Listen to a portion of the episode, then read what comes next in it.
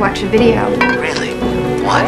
Oh, just some scary movie. You like scary movies? Uh huh. What's your favorite scary movie?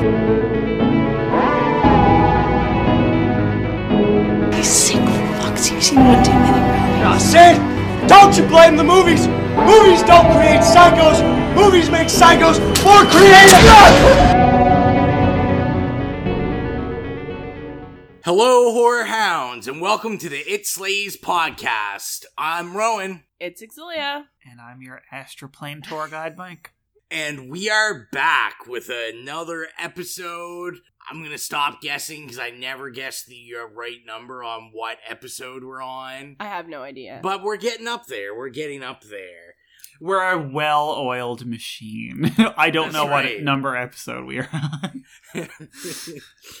so I thought we would uh, start this episode with a question. We always like to do something so you get to know us uh, outside of horror movies or whatever. So I'm going to aim my question at you first, Mike. So the question for today is By the way, we don't know these questions prior, yes, I uh, except for Rowan. except for me, and Much I haven't really like the rest of our podcast, it's just ad lib bullshit. So this is the uh this is the question. This is Desert Island three non horror movies that you would have to have. you know, it's obviously you're you're putting me on the spot here right now, and um, I just have to say, how fucking dare you? um, oh my god. Okay, just give me a second. You're gonna have to edit this because seriously. They'll never know. So, Desert Island, three non horrors. Okay, if we're ready, one of them, I mean, it's a thriller, but it's not a horror. So, um, Bergman's Persona, um, that was like a completely formative cinematic experience for me. It was like, you know, someone dropping acid in my goddamn milkshake or something. Um, so that's that's number one. Um, number two is now this is this is tough because I have a lot of movies that are almost Desert Island in the same manner, and they are um, in the same kind of school of movie. But this is the original, and it will always have a chunk of my rotten black heart, um, and that is Heathers. Heathers is one of my absolute favorite movies of all time. I can literally sit down and just recite every line of dialogue from beginning to end. I know every sound on the soundtrack, like every visual. Me and Xylia actually just recently watched that. I like time. how I don't understand how we've been friends for as long as we have and we've never watched it, but I guess th- this is what happens when we focus on horror. And my last one is um the cinematic goddamn masterpiece and m- my personal canon of like it sledgehammered me in the face 20,000 times the talented Mr. Ripley. Oh man, I haven't heard of that movie in a while. Yeah, well, it's still it's I will die. I will be on my deathbed saying put on the talented Mr. Ripley. We'll put that on your gravestone. It's iconic. Iconic. So Xylia, now we're going to you. This is Top real- three. This is really hard. One of them is like my favorite movie, all time favorite movie. Another one is like definitely one of my favorites, and the other one is a movie I could watch a thousand times, but it may not actually be my favorite. This is an ever changing list. Number one, all time favorite movie, Enter the Void. Ever since I've seen it, that has just always been my favorite movie. Number two, Fear and Loathing in Las Vegas. And number three, Dazed and Confused, probably. Oh, yes. Dazed and confused. Good that one's just like I can watch it like a thousand times. I'd never get sick of that movie. All right, I like these answers. I like these answers. Okay, like what I about said, it could change. Yeah, Rowan. Yeah, and this is the this the the qualification is obviously for everybody. I think this is an ever changing list, and frankly, it would probably not be the same if we weren't put on the spot like this. But anyway, go Ro. So my top three. I asked you guys this, and then I'm. I don't know if I'm fully prepared to answer this. Are you Uh, serious? You're the one that came up with this. Christ. All right. So number one is gonna be Drive. I would have said that too. By the way, Drive, 100 percent best soundtrack in the universe. best soundtrack. It encompasses like stylistically like my favorite kind of movie. Okay, I have to change from Dazed and Confused to The Place Beyond the Pines. Sorry. Excuse me, I just remembered that already. Ryan Gosling exists. and that I saw his bulge in a movie. So one is gonna be Drive.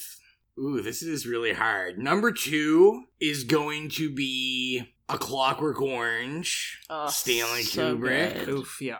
Another great soundtrack, and There's uh, too many good movies. You can't do three. It's hard with three. It's hard, and I feel like it's ever changing. Uh, so definitely a Clockwork Orange. And for number three, I'm going to take Can't Hardly Wait. Oh, oh, yes. because I don't think there's Mm. any movie I have seen more than Can't Hardly Wait, and I Mm. never get bored of it. I have watched it on repeat over and over again, so uh, like I could I could play that all day. I love that movie. I agree. I actually had a day, um, it was probably about four years ago now, and um oh, I had a flu like really badly, and it was one of those where it was like a real bad, like 24 hour bug. Um, and I wasn't sick the day before, but the day I was sick, I was really sick. And I felt it, and I was like, "Oh, I'm gonna be sick for the next couple days," but it just hit me in the face, and I had like an insane fever, and you know, was just like couldn't eat, and all I could do was like lie down and like drink cold water and like have my fan on me. And I remember I put on I don't remember if it was like, you know, I put in a DVD or if it was on Netflix or what it was now, but I remember putting on Can't Hardly Wait and um at some point drive me crazy and just having them on repeat and I was like I had taken all these like um pills and stuff too to, you know, like take down my fever and knock me out and stuff. So I was like Yeah, uh, uh, like really kind of like high from a combination of the medication I had taken and from you know like when you when you have a fever and you're actually like um like having fever dreams and stuff. Yeah and you're delusional. And I remember just like I had a a futon in my bedroom as well as my ca- uh, bed. And I remember just lying on my futon like watching this movie and passing in and out of consciousness and like just having all these weird dreams about like drive me crazy and can't hardly wait and it's just like now i now whenever i think about watching it again i just think about like being in like a fever haze and you know like tripping balls essentially and like watching this movie and i'm like what even the fuck is happening so good times good times love can't hardly wait Drive me crazy. I saw that in the theater when I was like 10, and I've never seen it since. I don't think I've ever Um, seen it. guess what you don't need to. You i will i will tell you right now even in my like fever haze that was not a good movie. I mean, it is what it is, and you know, we can we can look back on it as an artifact of you know that like teen craze of the late '90s, and you know, naming every teen movie after a popular you know hit song at the time. It, whatever, it's it's watch it watch it when you're on something. That's all I have to say. It's it's not going to hold up. Hey, are you interested in becoming a horror hound? Then join us at www.patreon.com slash itslays podcast and uh, check out everything we have to offer. We have uh, cool things from podcast shoutouts to picking movies all the way to uh, maybe getting yourself a free t-shirt. So uh, if you're interested in joining us and becoming a horror hound, join us at patreon.com slash podcast. So I think it's about that time we get into our film for this episode, and it is 2005's The Descent, directed by Neil Marshall. So we'll start with the trailer as always, and then get into it. Now just give me a smile. Juno, are you sure we're going the right way? I've never been lost in my life. There's only one way out of this chamber, and that's down the pipe.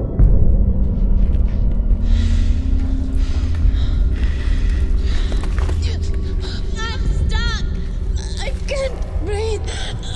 Okay, Sarah, you have to calm down. I'm coming. I'm coming back. Okay. Okay. Okay, move now!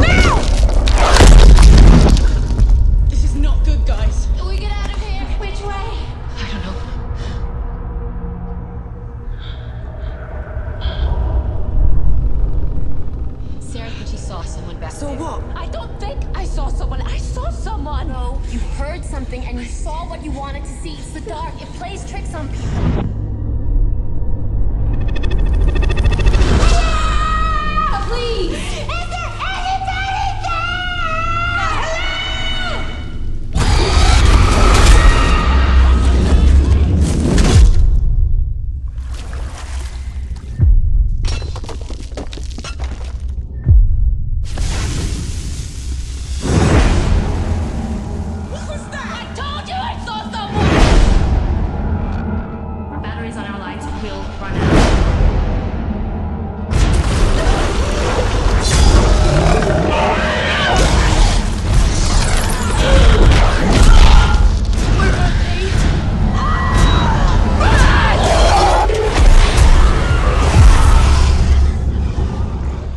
That was the trailer, and we will, as always, quickly read the bio to you, provided to us from IMDb. They're always uh, straight to the point and, you know, mildly comedic. Uh, so the bio for this is a caving expedition goes horribly wrong as the explorers become trapped and ultimately pursued by a strange breed of predators. I mean, that's also pretty much the movie. It's always like that kind of gives away the entire movie. it's always like straight to the point. yeah. But I mean, to be fair, Very like this concise. is this is a very lean, mean type of horror movie, so there's It not is. much in the way of plot anyway. It's, you it's like purely psychological. oh yeah, it's all yeah. like like a couple of small set pieces that move them forward, and that's it. So let's start with what our experience with this film is, if we have any previous experience. We'll start with Xylia. Surprise, surprise! I've never seen this movie before. I love it. I love it. Uh, so I saw this when it first came out on video. I didn't see it in theater or anything, but I remember renting it. I don't remember like hating it. I don't really remember liking. it. I didn't really remember it, it like a lot because I only saw it that one time and never really thought about it again. So I guess my this was almost like a totally new experience with it, looking at it I think in a more serious lens. Uh, how about yourself, Mike? Oh, I had the distinct pleasure of seeing this in the theater. I mean, this was what 2005, so it was you know before like social media and all that. But you know, there was still you know you could still get like internet buzz, and I had you know seen things here and there online, you know, about people who had seen it, like I guess at festivals and stuff, and you know said it was really good, like kind of new cult uh, horror movie.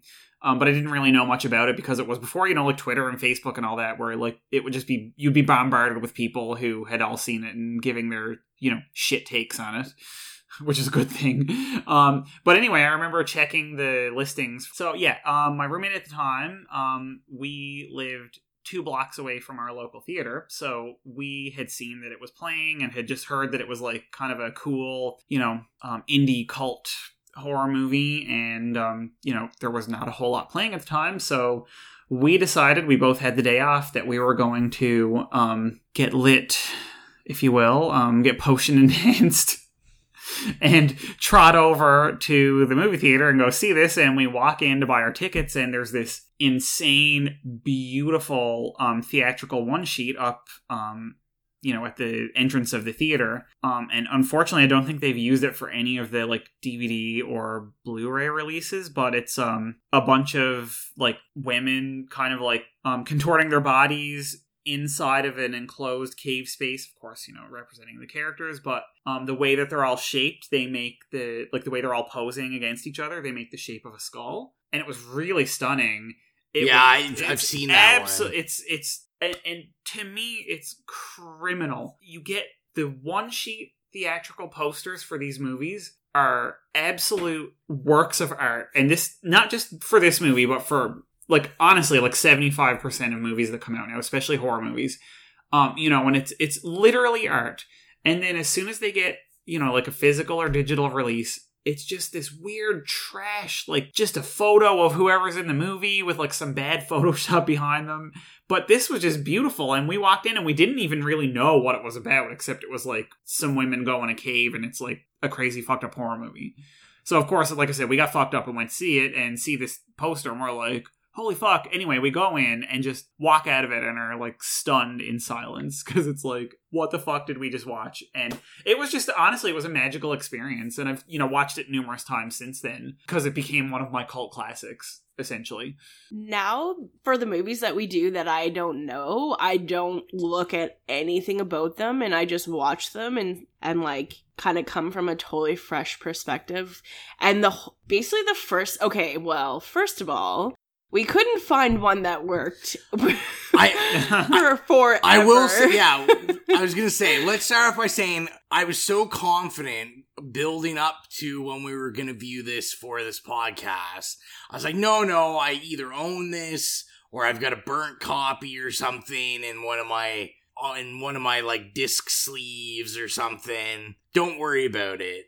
So of course when I go to look for it, I'm like, I do not have that whatsoever. And this has to be the hardest movie I like to find on the internet to watch a stream of because any one that we found it was really low. it was like the volume was super low And the problem is, is that we recently moved. Well, since we're moving, we've like packed up a lot, and we've recently moved our television into the bedroom against the wall. And um, a week or so ago, a week or so ago, we were watching Hedwig and the Angry Inch, and Classic. um, our neighbor may- might have come over and knocked on the door. Somebody we've never met before, and was like, "Are you guys playing video games?" and we were like, um, no. And they're like, I hear loud rock music.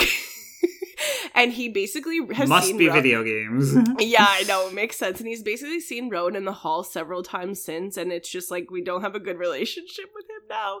So we always, when every time we listen to anything in the bedroom, we listen to our head on our headphones, and it was just like ve- the on this one the speaking was very low on the headphones. So last night it wasn't working out for us.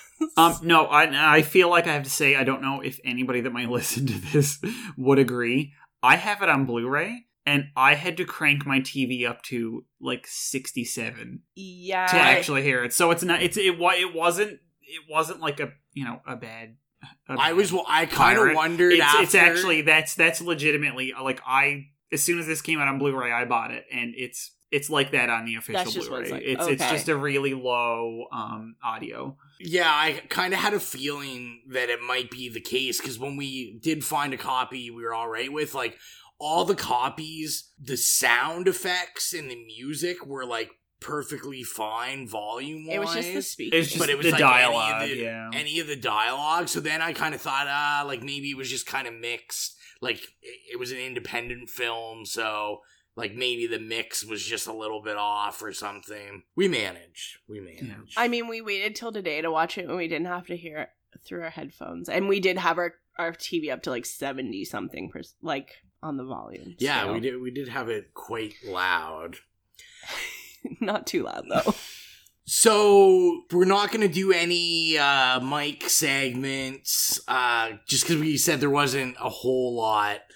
No, there wasn't. But well, I mean, you know, because some of them are just the parental guidance uh, suggestions, and the plot keywords are just ludicrous. And this was, I guess, because you know the plot per se is so simple, and there's not not as much going on in it. But I, I just want to make one quick comment. Um, and to me, it like speaks volumes about like kind of quote unquote Western society. Um, under the sex and nudity section of the Parents Guide, there were several comments which I I'm gonna say were probably written by different people. As anybody who has watched this movie, which hopefully is everybody, um, knows the creatures in the caves are you know well they're human or humanoid or deformed humans or whatever, but like they're naked. And several most of them are male and I think there's one or two female uh, presenting creatures. But you know they don't wear clothes. And several mentions are made in the sex and nudity section of the parents guide on imdb about how the creatures are naked but then in the same sentence or the next one they'll say but there's no nudity. And i just i, I saw that and i laughed at it. And i and i said this is so Bizarre. symptomatic of like puritanical fucking north american culture They don't see any parts. they, they what what they say they're they literally say in the same sentence that they're naked but there's no nudity. So so essentially what they're saying is they're naked but we don't see any genitalia so they're not actually naked. Wow. um and i'm just like I, I i laughed so hard at that. I was like this is you know it's it's it's wild. It's wild. It's psychotic. It's sociopathic.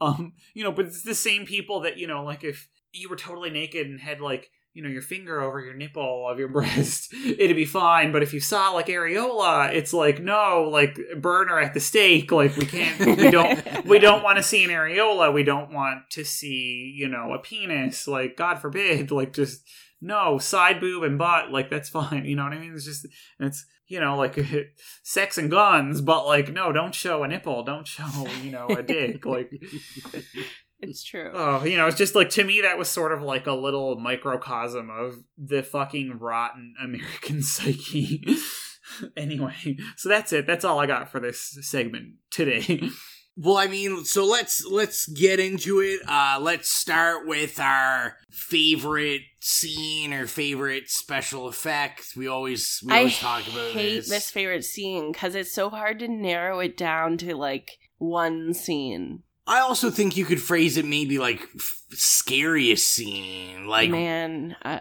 okay, I know or mine. most memorable most or- memorable. Yeah, it's just a scene that that really stuck out. There's a couple. So why don't you start us, Oh, Okay, one when they get in the car accident and those fucking like metal oh the pipes Oof. pipes go through the Yeah. windshield. Oh, I was so because I was just like, oh my god, what is this bullshit? They're fucking whitewater rafting. They're driving on a road. Boom, and this happens.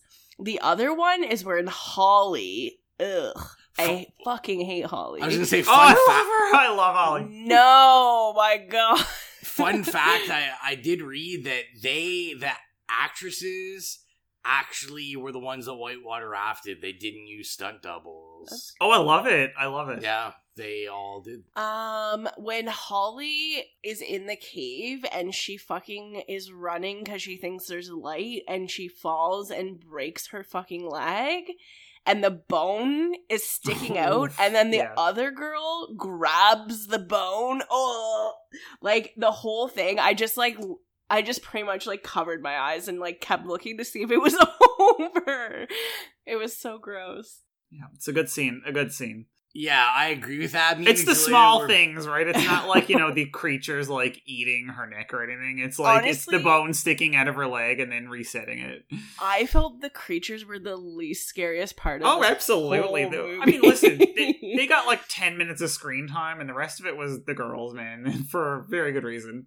number okay n- other one number one most memorable scene and my mouth my like jaw dropped and it just i had to three minutes later pick it back up again and put it into place was when juno was like attacking the creatures and then beth was behind her and she turns around and just fucking sticks that thing right through her throat mm-hmm. I Yeah. couldn't. I was just like, I literally, my mouth. Just well, it's probably the most shocking, like, stunning moment in the whole movie, which is saying something.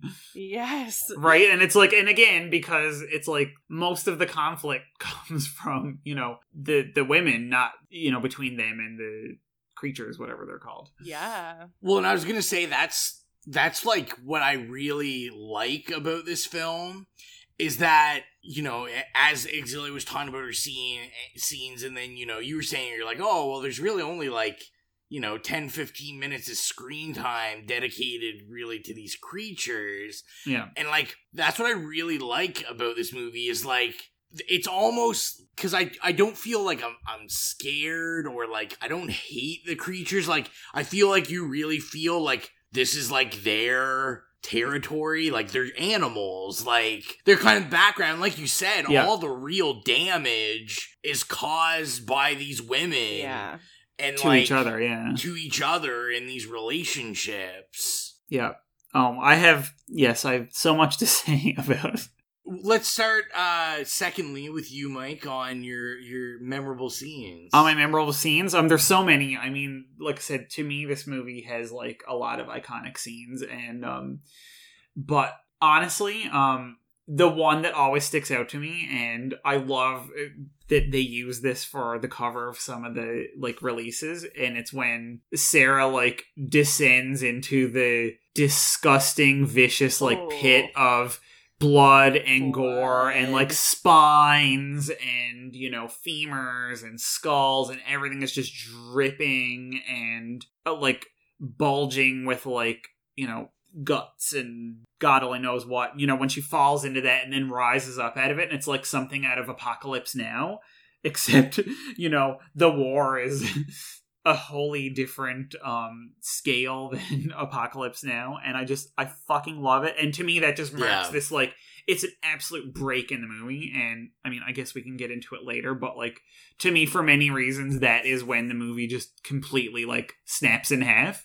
Um so to me that's like the most iconic um memorable uh scene but that's that's to me that's not even that big of a deal because there's so many great scenes in this movie. I don't know like Ro, what what what thoughts do you have Well, that kind of is when Sarah like loses her cool. Mhm.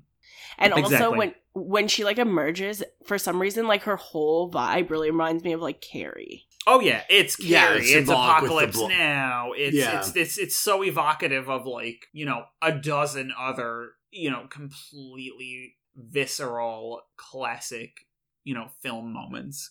I was gonna say too. I feel like that scene was specifically designed. Like the director was like, "Hey, you know how a lot of people don't like when you say the word moist. Let, let's let's show a scene that just embodies Everything is moist. It's moist. dripping. The whole it's movie sibilant. is moist. It's a sibilant S in a cave. Uh, I'm trying to think. Fa- Scene. There, there. I think there's a lot of memorable scenes. Um, I mean, the one that really does it for me, because as someone who has suffered a a major break and injury, Oof, i- i- is yeah. that Holly fall. Like I feel that with every inch of my being. The bone With sticking every out inch of her of your leg. Oh. that bone sticking out and like the continuation of that scene like i kept telling Xylia, i was like i wish i took video for the instagram of just Xylia's reactions like the scene where they're gonna splint it and they have to push the yeah, bone. when she Oh. grabs the bone, it's just Ugh, I ugh. can't. that's probably my most memorable scene Yeah, but again, it's the, the like, and that's what's so interesting about this movie is that you've got these like multiple layers of like terror and horror, and the supposed antagonists are you know these creatures in the cave, but like the every moment that is like purely terrifying is like a body horror moment. You know, like Mhm. oh, you know, like it's just this this this small thing of resetting a bone, but it's like fuck like i can't handle this like i can handle mrs going down into that you know pit of bones and blood and gore and horrific creatures but like i can't handle them trying to reset her bone on the fly with no you know antiseptic I really love how like at the beginning when Sarah's coming through the cave and the cave like starts to collapse slightly before that Beth says to her you've already experienced the worst thing that you could possibly experience. Like you can make it through this. And like yeah. towards the end I was like I'm pretty sure this is much worse than that fucking car accident like I was gonna say too, because uh, Mike brought it up. Like, because I figure we're probably not gonna. Uh, they're not in the movie a whole lot, so they're probably not a huge focal point.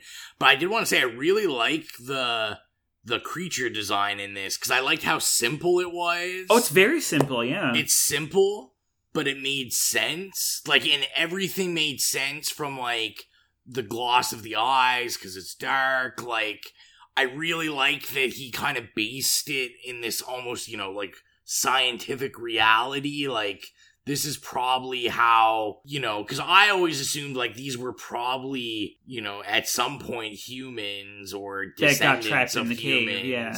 So it's like I I liked how he kind of built that mythos to be very believable. And, and I just thought they looked cool. I also thought it would be cool to talk about um because you know even though this is like written and directed by neil marshall you always see this get thrown around to be like a big like you know feminist horror film and i thought what was interesting to bring up as a point was that other than uh, I think he said a handful of actors and non-speaking roles in The Husband, that almost all like the creatures and everything he only casted women.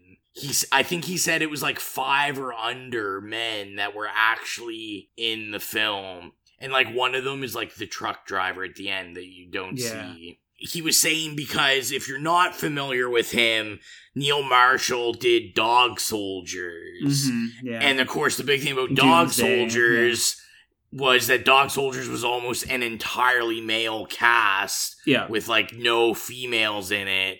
And another cool point is originally the the main cast was supposed to be men and women. And then he just he said he thought because Dog Soldiers was so masculine, he he was said I was interested in doing something that was all women and just focused on women. But yeah, I just wanted to bring that up. I I I thought the creatures were cool.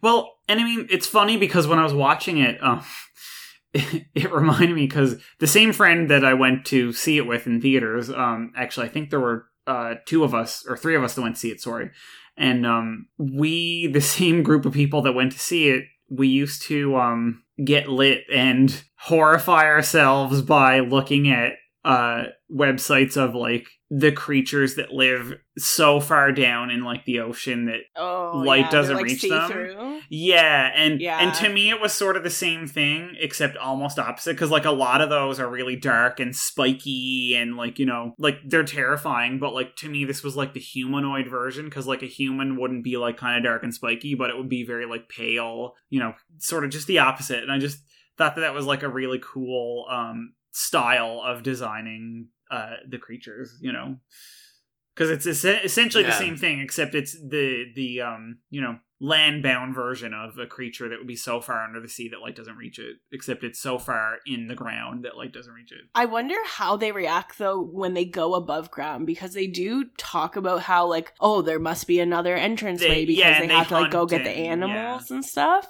Maybe So- they only do it at night. Oh yeah, maybe that's possible. yeah I guess because they have only like you know echolocation essentially. Yeah, yeah. I have an important question I want to pose to you guys. And it's was anyone really shocked by the twist that Juno was fucking the husband? No, not at all. I okay.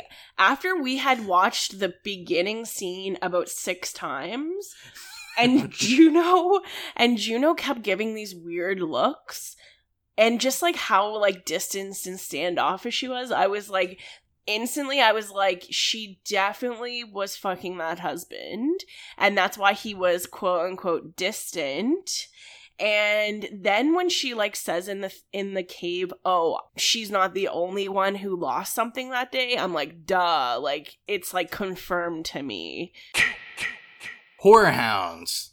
Do you guys like horror music? I like horror music. Xylia likes horror music. We know Mike definitely loves horror music. So if you love horror music like we do, uh, join us on Spotify. Uh, we have a playlist up called the It Slays Podcast Horrific Playlist. We have some of our favorite tasty jams from some of our favorite horror movies, uh, and we're always consistently adding to the list. And let us know. You can uh, email us or Facebook or Instagram us and let us know if there's anything we should add to the playlist. okay so Fuck now that you've brought that Fuck up i'm i'm gonna i'm going to get up on the 10 foot tall diving board that i have erected in my notebook and I'm going to take the dive, which is the main point of everything that I have to say about this movie.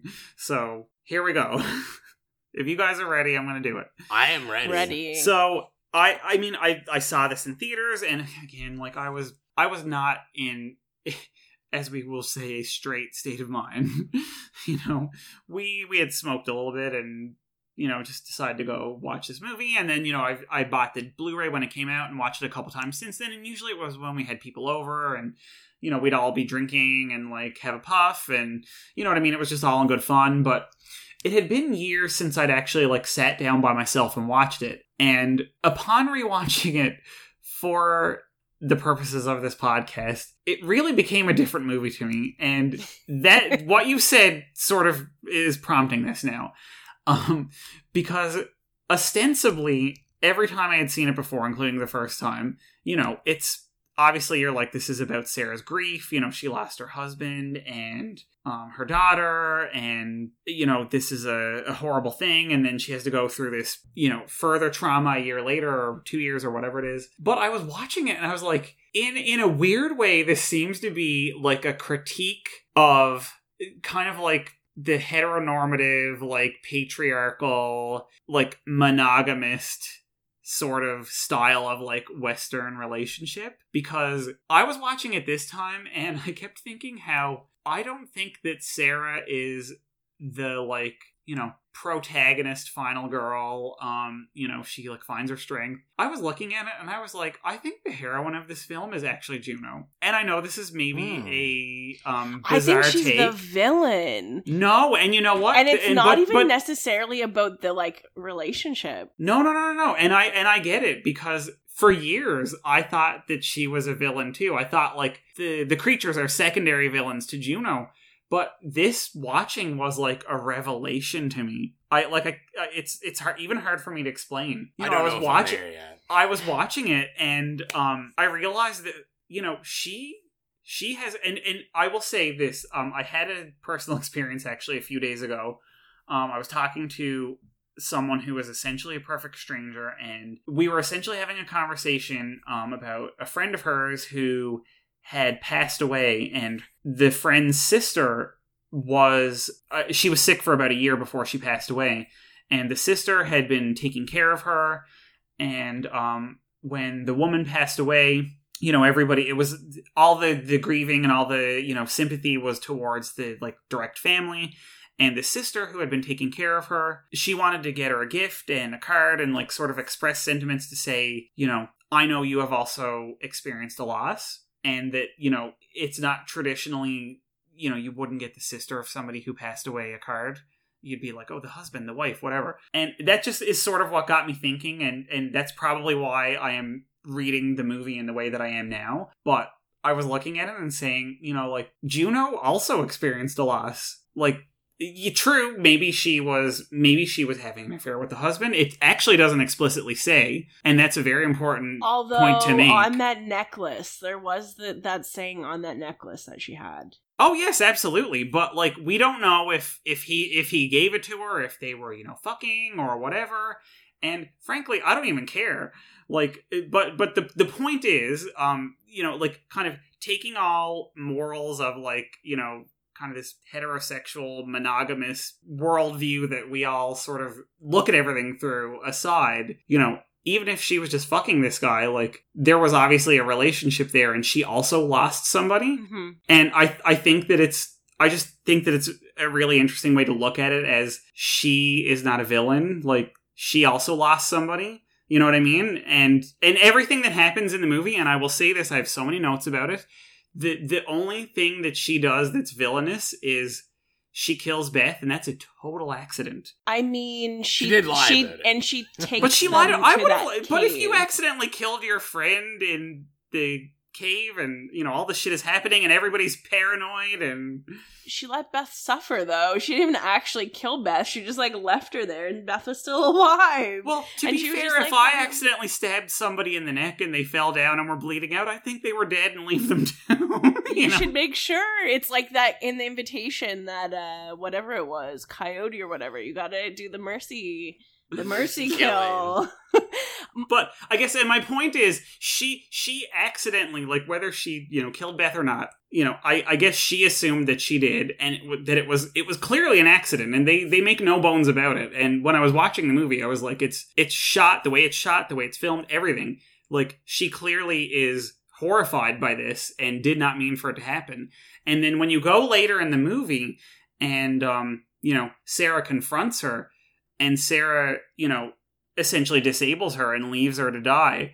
Like the only person that Juno committed any malice to was totally by accident. Whereas Sarah, Sarah deliberately, you know, left this person there to die. And like to me, it was just this total um shift of the way I looked at the movie. I was like, Sarah's actually more villainous than Juno in a way.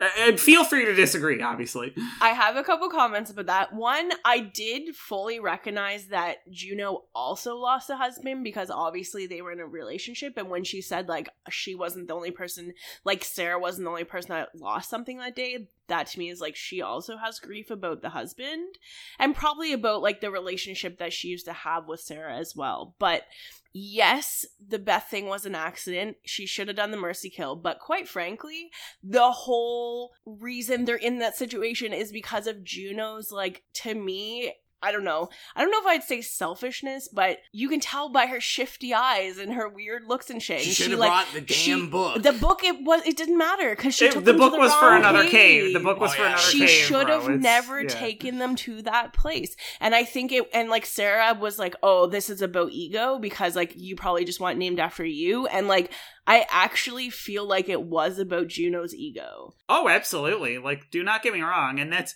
and and this is and to me, and this conversation that we're having right now um, highlights another another sort of revelation I had about this movie. In that it's as much as I've always loved it, and I thought this is like a really cool, badass, um, interesting cult horror movie.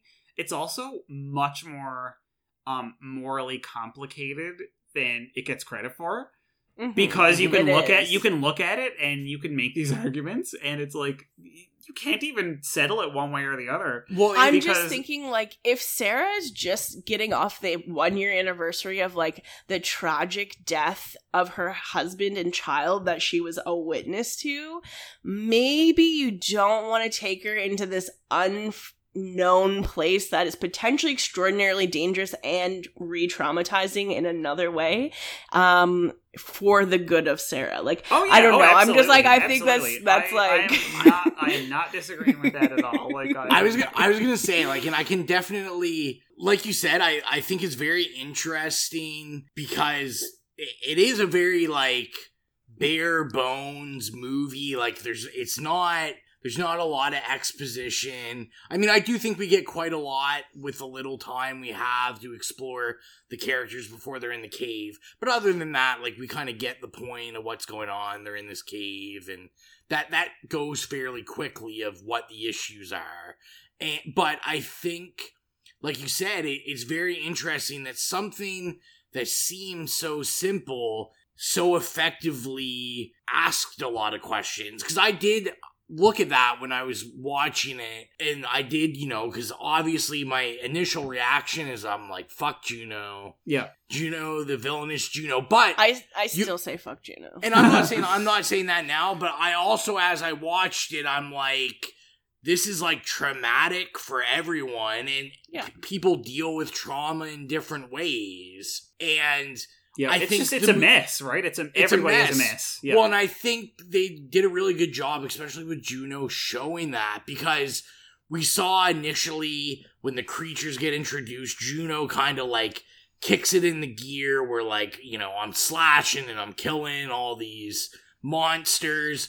But then we did see times with these monsters where she kind of broke down and, you know, you could see she was freezing up and like she was just kind of in and out of you know she wasn't always badass now I Yeah. w- I will say i have i've read and i've heard other people talk about this movie a bit that i always thought there's an interesting fan conspiracy theory on this movie i think after the checks and balances it doesn't fully work but one of the theories is is that when everyone else is killed Sarah is never present with anyone else except for Juno when Juno maims her. Like when Juno when she memes when Juno. Juno Yeah. actually like Juno kill uh Juno sorry Sarah. Sarah like Sarah kills Beth gives the final blow on Beth Yeah. and then maims Juno.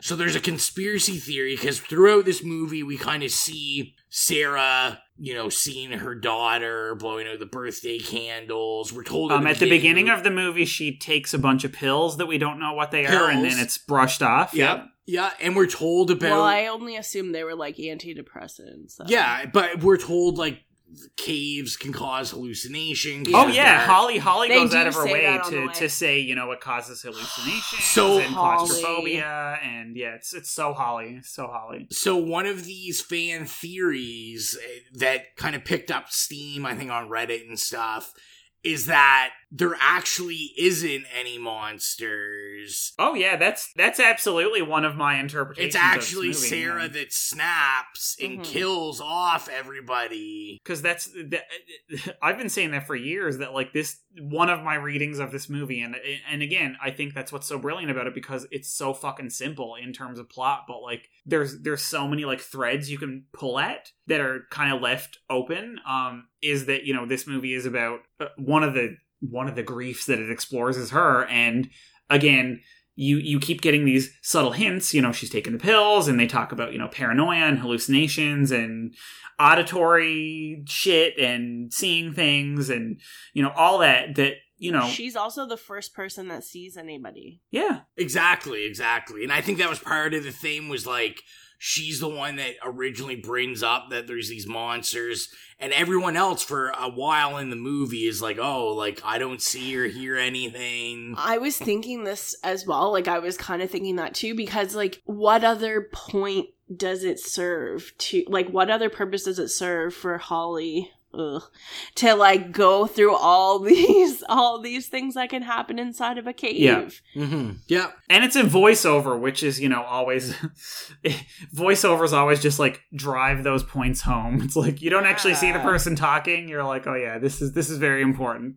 Yeah, they're, they're saying this over an there for a aerial shot of a highway this is clearly Yeah. clearly key yeah And another thing, as we talk about, you know, all of this, I, I guess to step away from the conspiracy theory part is I'm very impressed with this, I guess technically being my second watch, is how well, and I'll give credit not just to the actresses and the actors and stuff, but I mean, Neil Marshall wrote it as well as directed it. So, I mean, I'm sure a lot goes to him, but I thought he really en- encompassed like these personal relationships well with the time he's given. Like I felt like these were real people. oh my god yes absolutely And the squabbles and things, like they weren't this like larger than life like issue or like they kind of really had their own personal issues that I'm like I can see you know, like obviously the biggest grandiose one was like the affair, but they all kind of had personal squabbles about like, oh, this, you know, Juno's cocky and she's prideful and Yeah. like, and Holly's the Holly's the like like neophyte. You know, she's new to the group. And Holly, okay. okay, what is your Man. beef with Holly? I need. I don't we know. need to like psychoanalyze this X. We need to psychoanalyze your hatred of Holly. She's queen. About 20 minutes into the movie, I was already like, I am so fucking annoyed with this character. A, I don't know what it is, but I it was hate her when hair. people You hated her hair. No, I hate when people say shite, first of all, and I know it's like an Irish thing, but like I can't handle that. And she was just like, oh, like I'm doing this. Like I don't, that's a really bad interpretation, but she's just so like like I can't even Too explain aggressive. it. No, it, it's just like she was really just like we like I don't mean weird. That's not. I just really can't explain it. Something about her just really drove me crazy. Also, she had a camera and she was fucking taking pictures of that dead deer. But when they found like ancient cave murals, she didn't fucking take a picture of that. Like, what the hell? Like, she's dark. good, good job. edgy. Okay, wouldn't you fucking take a picture of that? and then she fucking runs and she break when she breaks her leg and I think she's dead. I'm like, good fucking riddance, Holly. Like. Like, thank God. I don't know something about her. She's just so like she's too much for me. Like she's just so like aggressive, but not in the way you would think. I don't know. Well, she's like, you know, the cliched kind of like thrill seeker. I get it. I get it. But I mean, and, and what Rose said is funny because I have several notes about it. Um, you know, you really get like not even 10 or 15 minutes before they descend. And that's all the development you get. And that's nothing. And even then, think about it. Four or five minutes of that is at the beginning when they're rafting, and then the accident happens, and she breaks down in the Mhm. hospital. So, and I Yeah. thought that was a real. Um, it really highlighted the strength of the actresses in that, Yeah. like, script wise, they're not given that much to work with. Like, they get a few lines, you know, of dialogue that like kind of say like, "Oh, I'm an English teacher," or "I'm doing this," or "I'm doing that."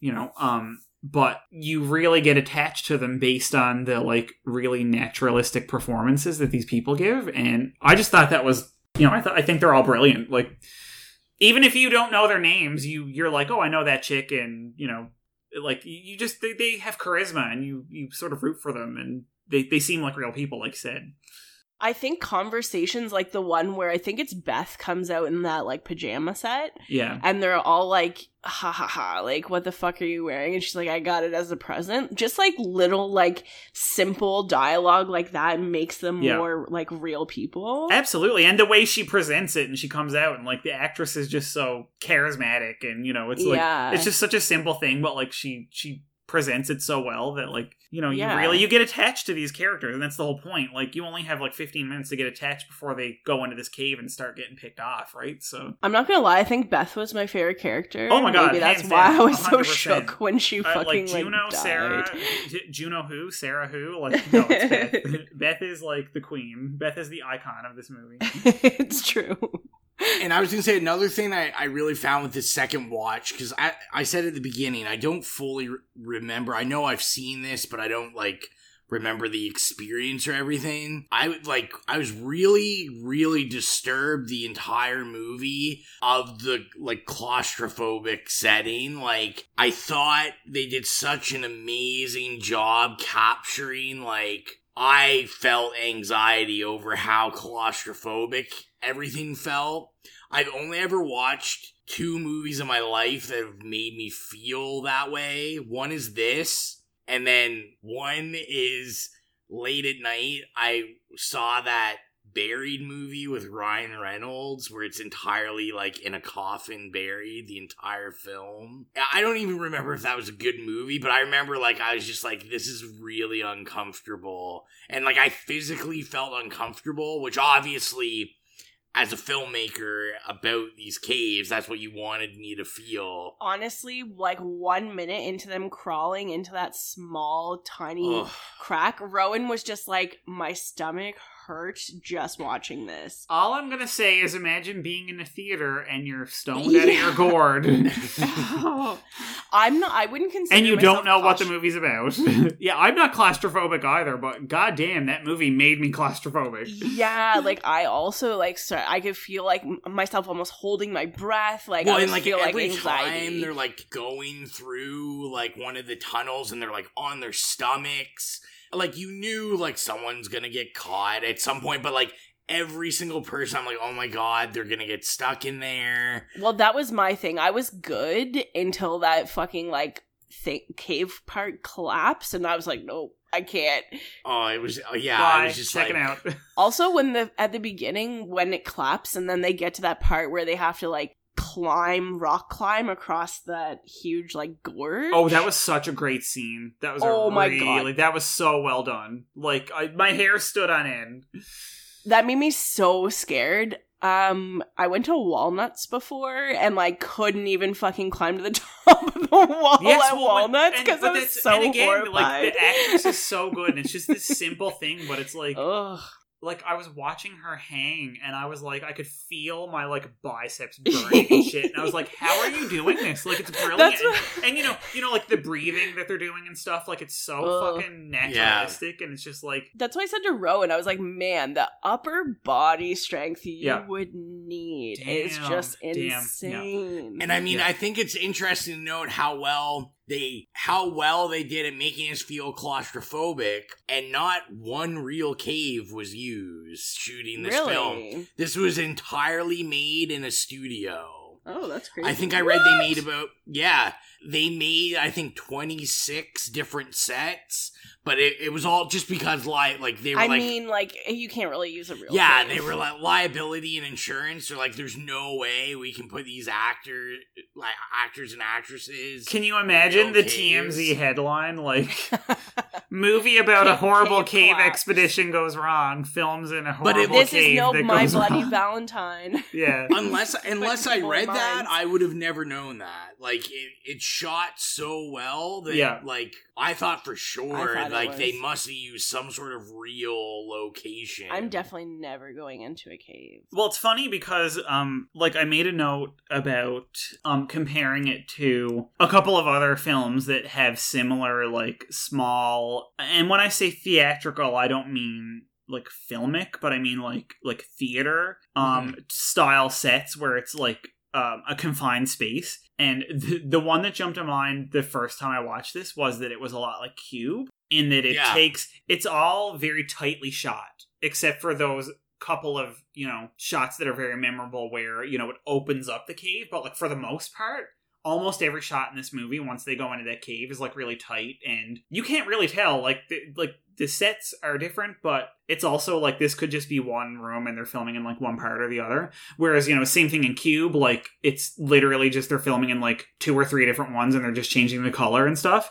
And i just thought that was really brilliant and like um kind of like that indie style like we have this amount of budget so we're gonna like film it really tight and the claustrophobia adds to the atmosphere but it also like cuts down on having to make a big gigantic extravagant set which i think is just Yeah. completely brilliant really Yeah, it's, it's really, really well done. I figure too. Uh, I'm assuming because you watched the Blu-ray. I'm assuming. Did you watch the UK ending or? um i don't know because i just have the blu-ray that says uncut version Uncut. yeah So for people listening, there is two different endings to this film. Okay, so I'm gonna assume that the different ending is um when it cuts back to the cave. Yeah. Yes. Okay. Yeah. Yeah. and, so and to be and frankly, again, I saw this movie when I was stoned. If I'm just gonna cut out the euphemisms, and I don't remember which one I actually saw in theaters and which one I saw so on you Blu-ray. you So- would have you would have saw the one that didn't have the ending. So North America. Okay, yes, and I I do remember her just climbing out, and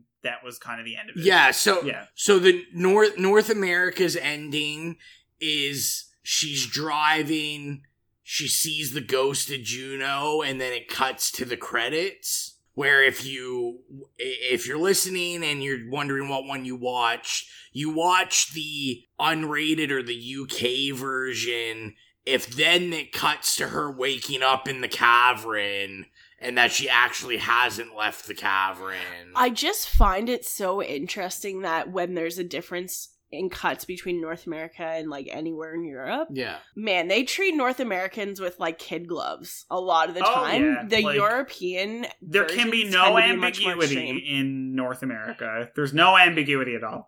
That's exactly what happened. They changed the ending because uh the studio, I th- I think maybe Universal, I can't remember, like the the studio that is distributing it in America was like American audiences like this ending is way too dark and like it's not it's not going to settle well with an American and, audience. and that's what we were saying because we were just found it on a random site and Yeah. rowan's like oh i wonder which version we watched and i was like it's obviously the uk one because no american film would ever end like it's very rare for an american film to end on a dark note Yeah. it always has like some resolution it's kind of a more happy ending or it or it ends like, but it and might give you that final stinger is. scare, but like it's not you know, it might be like, ooh, the killer's still alive, but it's not like the the, the heroine is dead or anything like that. yeah you know? yeah, Yeah. and it's never. certainly and it's certainly not the you know ostensible heroine of the movie is still stuck down in the cave and is probably never going to leave and she's going to rot there or get eaten by these things right? Like it's it's not it's not going to be that. And I absolutely love the ending. Like I love the UK. oh my god it's Yeah, so it's, it's such a better. fucking it's an existential crisis like in a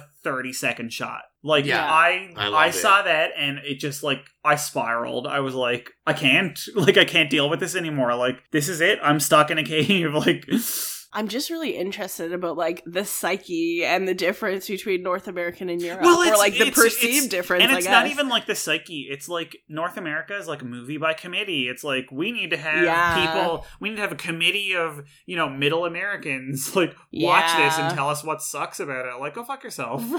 Go yeah, fuck that's true. Was there anything else we wanted to dig into? No, I think I'm an open Uh, book. no pun intended. Other, I mean, I've already gone on my rants about how I completely, you know, this this Love this Juno. this reading of the movie this time completely like changed my viewpoint on it. Also, I just wanted to say that I thought it was brilliant, and it's so obvious, but like I have to say it, just you know how they had this like completely woman centric movie that was like in caves and it was like so fucking vaginal. It was so much like alien, you know what I Oh, mean? yeah. And it was just like dripping, dripping like sugar walls covered in like moist whatever and like Ugh. you know what I mean? And it's just like but to me it was so perfect because you look at something like um you know like a couple episodes ago we did Suspiria and how you know it's that's another very woman centric movie um with very few male cast members and it's in a very like you know feminized setting that like you know ballet school and then this Mhm. one it's like not really a feminized setting because it's a fucking dripping like horrific cave sports. but at the same time the visuals of it like the kind of like primal primordial uh like symbolism and shit it's like you know these dripping caverns and like tight passages and stuff and it's just like holy fuck like this is brilliant. Like it's so brilliant. You could not have a male cast member in this movie as far as i'm concerned. The the way that it was True. written and filmed um you if you would even put one man in that movie it- i would have rioted because i was like no. This is this is like a woman's journey through her vagina and the horrors that lie therein I thought I knew the tagline for the episode, but that might be the new one. A woman's journey through her vagina. and the horrors that lie within Just a reminder to follow us on all of our social media at It Slays Podcast. We're on Twitter, Facebook, Instagram, soon to be on Tumblr. Uh, of course, we're on Spotify and iTunes. And if you're adding us on iTunes, don't forget to leave us an iTunes review. Uh, it doesn't even need to be five star. We appreciate five star. But uh, the most important part is we want to hear from you. So uh, write us uh, text review in the iTunes app, and we will make sure to give you a shout out on the podcast. Uh, every review helps as it bumps us up in the search engine, and you know, that's what it's all about. Back to the podcast.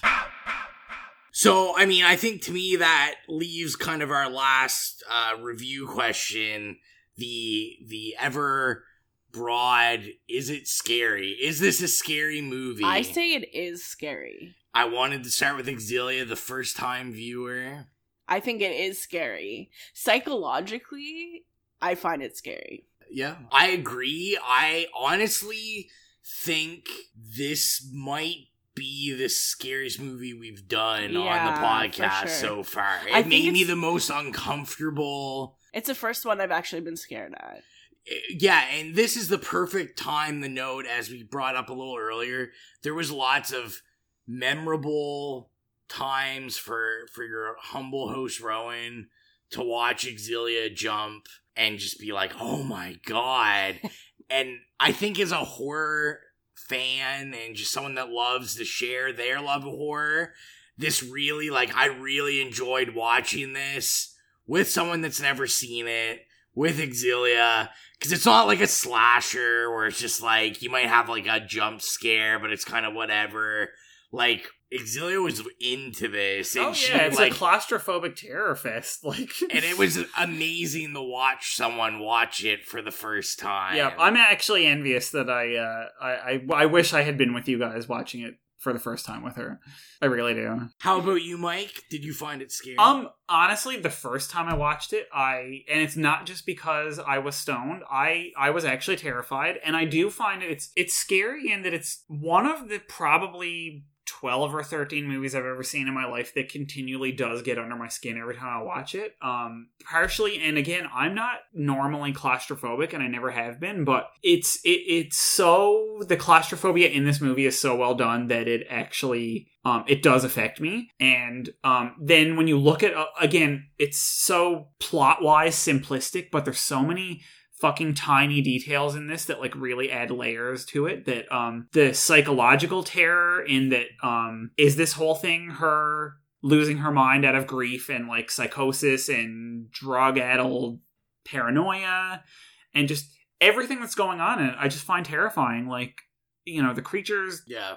I mean they're they're pretty scary, you know, for what they are, and that's cool. And like, I love the kind of action scenes, you know, uh, with the girls fighting them and stuff. But like everything else, like the claustrophobia, the the way that it's shot, and the just dripping, and the primal fucking you know imagery of it all, it, I really do find it terrifying in this like kind of Freudian way, and I just think it's brilliant. Yeah, it's I do find it scary. I'm gonna say. I think not only the claustrophobia, but there's several scenes that if you have a fear of heights can be somewhat terrifying. That's that- why that how scene many with other the rock movies climbing have freaked that? me out. How many other movies have that where Yeah, not very many. simultaneously like within five minutes you can go from exploiting the audience's you know terror of confined spaces and then two minutes later you're exploiting their terror of this like intense you know like I said you remember when beth drops that rock and you're like thanks Yeah. beth now i know how far down it goes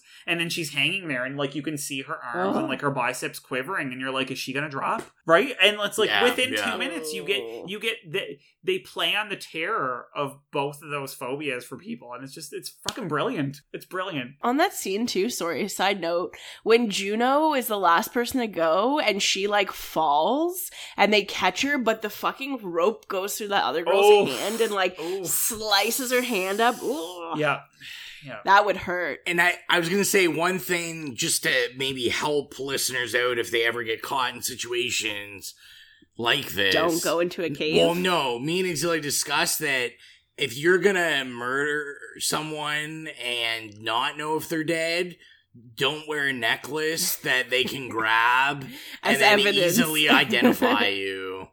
If it wasn't for that necklace, Juno would have been like scot free. It's true. that has an iconic quote from your Yeah. um, husband.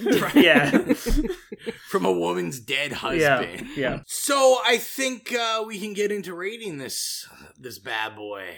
Did you do the budget? That's after. Oh rating. yes. You're getting excited. how dare You're you getting excited. don't blow your load too soon man So Mike, let's go to you first. Rating. Slay with three Y's. Love it, love it. Um, like I said, iconic. Um, Juno's iconic. Sarah's iconic. The setting is iconic. For years, I watched it. You know, half a dozen times in theaters, at home, with other people, and just thought like, this is you know such a fucking instant cult classic. But then rewatching it and like kind of peeling back all these layers on it and getting these new readings, like to me, it's just this gift that keeps giving it's such a simple Mhm. movie, but like there is so much to it, and I just enjoy it. Like if you can watch it six times and get um different readings from it, then there's there's shit going on there. So Slay with three Y's, hundred percent. Okay. Uh, I'll go next. We'll we'll save the uh, the first time viewer last. The noob. So I a hundred percent came in thinking I was gonna give it like maybe an A plus. Cause I was trying listen, no, because I was trying to remember from when I had first seen it. I was like, you know, I've never seen it again. It's never been something I've like necessarily thought to myself, like, I need to watch that again. Now that I've viewed it, yeah, three Y's, it's Slay in my book. I like this made me highly uncomfortable, which as a horror fan, as someone who is so inundated that what you know watches horror every minute of my mm, life. You're deadened. Yeah, Yeah. like I'm dead inside, and this really made me like cringe. And I love movies that can do that for me. I especially love movies that can do that for me, where I'm not digging into like shock triple X horror. Like this is, you know, this is not really that, you know, heavily rated R horror, but it's just terrifying. And I, I love a movie that can do that. I love I love everything. I love the acting. Everything we've talked about. I just really like it. I'm gonna give it a slay. Xylia? Well, when we first started it and we saw the whitewater rafting scene and the car accident six times, I was like, what the fuck are we watching? We kept having to find new shit. I was gonna say, so seeing that six having- times I is mean- totally on you guys. I mean, yes. Okay, I hadn't even seen the car. ac- I've seen the whitewater rafting scene six times. And I was just like, what is this? And I was definitely prepared to give it a nay at that po- at that point.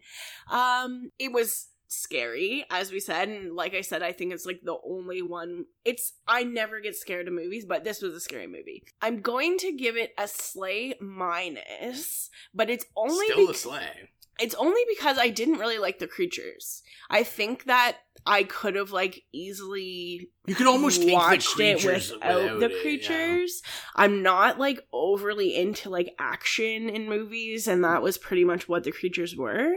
Um, I liked like the relationships between the women. I liked that it was like a pretty much an all women like female cast, and I like that it's scary. So slay minus. Slay minus. And also that like maybe it's just me, but this is like screaming for a Scream Factory release. Oh, it is. yeah, it's it needs. I need some sort of This has already achieved like cult status. this is I this think is the creatures. I'm more willing to accept the creatures in the movie if it's actually just a figment of her imagination. Yeah. Yeah. Yeah, this this was such a good viewing that me and Xylia had. Like this is already like I'm like in the next week. Like I need to oh, either. Oh, guess he's gonna buy it. I- No, yeah, I'm but I was gonna- gonna say need to it- bu- th- this is the thing. We've we've spoken about this now, and you've seen it once, Xylia. And next week, you guys can sit down when Rowan inevitably goes out to BMV and buys the Blu-ray of it, because we all know Yeah. that's what's gonna happen. And you can sit down, and you will have a completely different reading of it. I mean, it'll probably be fairly the same, but like you'll look at everything and kind of like start twisting your interpretation of every little detail. Um, Yeah. And that's why it's so brilliant. Yeah. And usually I'm pretty, you know, usually I'm like that. Where usually if I'm reviewing something that I don't own, I'll, I like I'll go buy it or something because I'm like, oh, like I know I'll like it, and that's like how much I liked this viewing of it was because when we streamed it, I was like, whatever, I'll stream it if I really can't find it, I'll just rent it on iTunes because it's really probably not something I want to own. This is like a sleeper movie, though. You know what I mean? Yeah, oh, big like- time, big time, yeah. It- it- and and uh yeah and we'll we'll get into that we'll get into that i think we know what time it is now Xylia The budget game. the budget games so if for some reason this is the first episode you're listening to well first off welcome but the budget game so uh this is where we talk about how much it cost how much it made Xylia Mike guess. Mike's got his wine. He's ready for the competition. Oh, I am ready. I am I am like the price is right here. I am ready to go down to bid one dollar on you, Xylia, just to beat you. So we're gonna start with what it costs to make. Xylia, what do you think this costs? And don't Two say one dollars. Two million dollars. two million dollars. Mike, hit us. I'll say eight million. Because the fix seemed to be practical and really nicely done. So this was made in the UK, and I'm not gonna lie, I didn't do any conversion, but uh, it was 3.5 million pounds. Okay, that's oh, a okay, lot. so that's closer to a what lot I more said, than yeah. yeah. Like that's a lot more. than two. Like let's say double. That's So about double, like si- yeah. six or seven million, maybe a little less. Who knows with that? So let's talk about what this made. Xylia. What it made? What it made. Do you only have like pounds, or do you No, have? this is American. Oh, you didn't do the Canadian. no, I'm Damn sorry. you. Um, maybe like three and a half million. So many Okay. currencies. Um based on based on the maybe seven or eight people that were in the cinema with me when I saw it, I'm gonna say probably about three or four million dollars. Four million dollars, let's say that. Oh, You- we're close. You know what? I I'm I'm giving you both an X. So this made fifty-seven point one million. What? Holy shit! Are Holy you shit! Good, good for you guys. Go Neil Marshall. Wow. So this uh it was successful enough that it did spawn a sequel. There is a sequel that I I've never seen the sequel, but I believe the sequel is all men. um, I I'm think not that's gonna how lie. they switched it up. I saw the sequel, but again, I may I don't or, think I was- may or may not have been under the influence, and I literally don't remember it. But I remember not being that impressed by it, so I never rewatched it sober. The, the interesting thing about all this is like obviously it did make some money, but it was still not really seen as a huge success. Uh, it kind of got slept on after its theater release. Like it was definitely a word of mouth. it was kind of a sure, word of mouth and it's really like ever since its release every year it's kind of gained more and more of this cult following where Yeah. it, it's really now like kind of in starting to enter that pantheon of of coveted cult horror Oh yeah, it's like entering like the must sees Yeah, it's like a canon cult. Yeah. couple interesting like we don't normally do facts but i'll throw them in with the budget so they actually fast tracked this movie because at the exact same time in america they were filming a, mo- a horror movie called the cave that was almost the exact same premise Mhm. and they got word of that and they were like we need to finish this and get it out before the cave the cave tank I've never heard of it. I've seen it like on Netflix. I've never watched Oh. it. I mean, I'm sorry if if the UK version is being done of something that they're doing in the US. The UK version's just by definition going to be better anyway. The Cave, no one knows the Cave. I'm sure like 10 people saw it.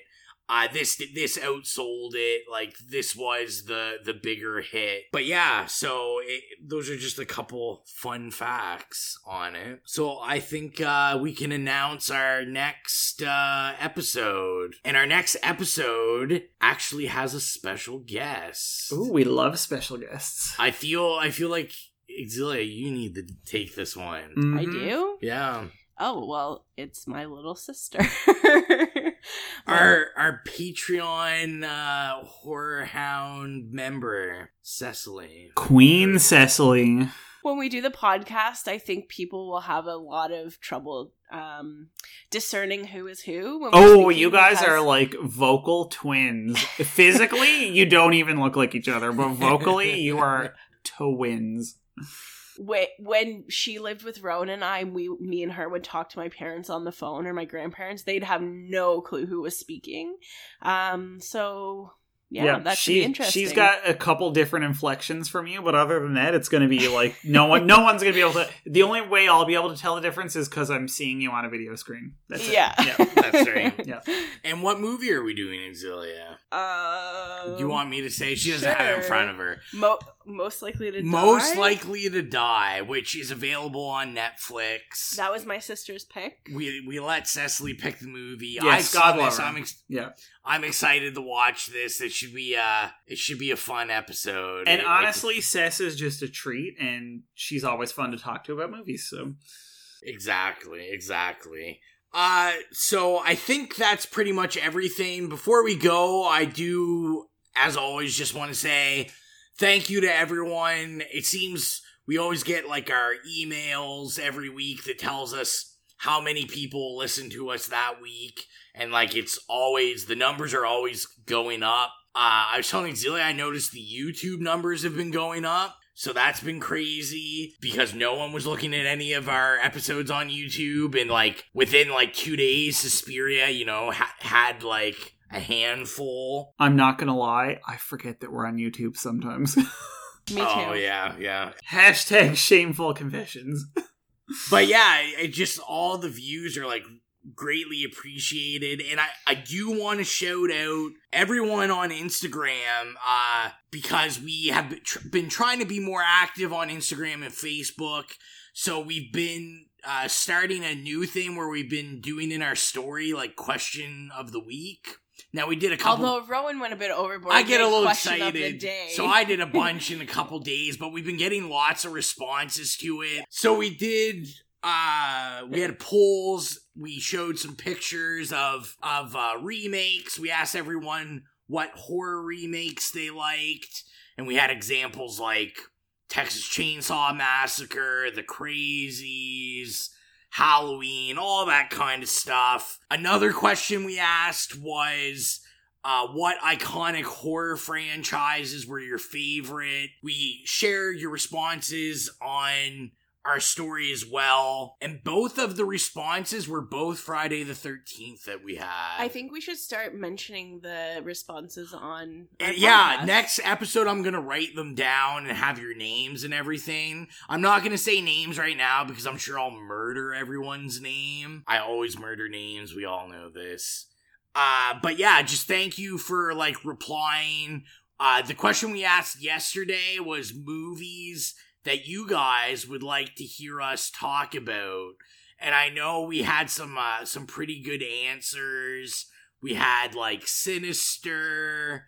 We had Would You Rather. We had the Zodiac Killer. We had what was I can't remember Seeking Seeking the Ghost, I think, or something. Or seeding the ghost. Yeah? Seeding the Ghost. It's like a Hong Kong horror movie I never heard of. I remember uh, Late Night Psychorama had suggested that, and I checked that out, uh, like the trailer. It looks pretty cool. But um, we're gonna be posting a question of the week now. We'll calm it down a bit. I always like Rowan and I kind of review where the people where like the places are that people live that listen just because it's like fun i don't know i think it's interesting. And i always love there's like a couple places that i don't we don't know anybody that lives there but they're like seem to listen every week and i love it. Uh one is hopedale which i believe is in labrador. Oh, Hopedale, holla. and another one is Scottsburn, Nova Scotia, which is home of Scottsburn milk. Um, oh my god, I, don't- love Scottsburn. Scottsburn ice cream. I love it. Whoever you are, I love your That's like classic Nova Scotia. Uh, I mean, thanks for listening. No, Yeah. I, I love to hear. And it like worldwide listeners, Yeah. like Asia and the UK and the States. Like we Yeah. appreciate the love. Like thank you very much. Hey, whorehounds. Come join us on Instagram Live for Terrifying TV, where we will be reviewing horror shows. Uh, so far, we've been reviewing Are You Afraid of the Dark episodes, and it's been uh, interesting and a lot of fun to say the least. Uh, so we post on our Instagram story every 24 hours before we're going to go live. So make sure to hit follow, subscribe, I don't know what it says, on Instagram and uh, come join us to uh, watch some terrifying TV. Back to the podcast. I'm not gonna lie, I don't think we're gonna get a chance to do terrifying TV this weekend just because of work, but we'll do one early next week. We'll get back on it. I know you guys are craving that Are You Afraid of the Dark? I was sick all week, so it was kind of. Yeah. I didn't want to do it. So I, th- I think that's good. We talked about this great movie. Uh, we'll be back, like we said, with Most Likely to Die with Cecily. And uh, at some point this month, you guys will get to hear the Patreon pick bonus of Evil Dead at some point. It'll be out this month. Uh, yes, that thank you, Ashton thank you. Ashton. We love you, Ashton. And I was totally going to do it this episode, uh, but I did not. So next episode, I'm also going to make sure uh, we need to shout out the Patreons again. well, why don't we do it now? I don't know if I remember all of them. Ashton. Ashton, shout out, Cecily. shout out to Ashton, Cecily, Jennifer. Yeah. Mm-hmm. Queen And is there anyone else? I think it's those three right now. Yeah. Yeah, I think. Shout out. If I forgot someone, I greatly apologize, and we'll make we'll make your shout out better. Jennifer has been following, like, in depth following our terrifying TV and watching along. Greatly appreciated. getting that "Are you afraid of the dark?" Uh, Fix. fix. Oh, listen, that's And- that is in Jen's wheelhouse. That is like one hundred percent her. You are she mm. is your target audience. like terrifying TV. Are you afraid of the dark? It is Jen. so we will leave it there. So as always, I am your humble host, Rowan. Bye. It's Xylia. And this is Mike. We heart you.